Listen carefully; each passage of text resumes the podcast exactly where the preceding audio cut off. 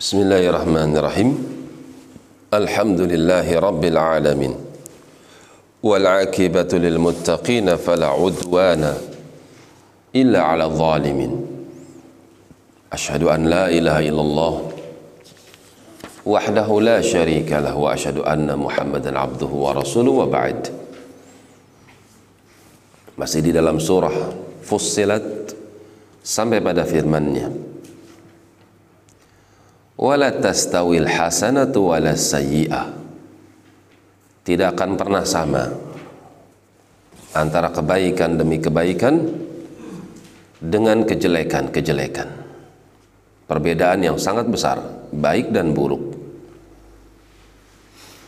Pelit dermawan.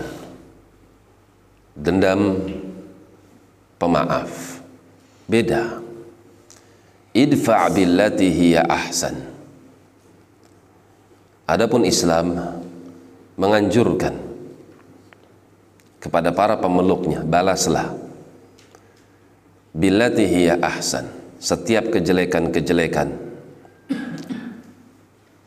yang yang kalian dapati dari manusia dengan kebaikan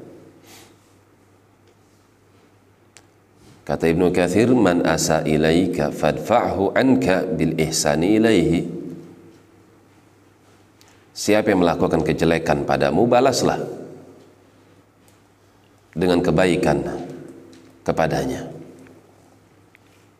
Alladhi bainaka wa bainahu adawatun apabila kau jujur membalas kejelekan manusia dengan kebaikan, maka sungguh akan ada satu waktu di mana nanti Allah berikan ujian kepada orang yang telah berbuat buruk padamu. Adawah manakala antara dirimu dengan dirinya seperti adanya permusuhan tapi kalau kau jujur membalas kejelekan dengan kebaikan ka'annahu waliyun. Niscaya permusuhan tersebut berubah menjadi waliyun menjadi teman yang suka membela hamimun teman yang saling mencintai. Orang yang jahat orang yang zalim. Apabila kita maafkan mereka dan memaafkan tersebut menjadikan dia justru malu untuk melakukan kezaliman menjadikan dia malu untuk melakukan kejelekan kepada kita.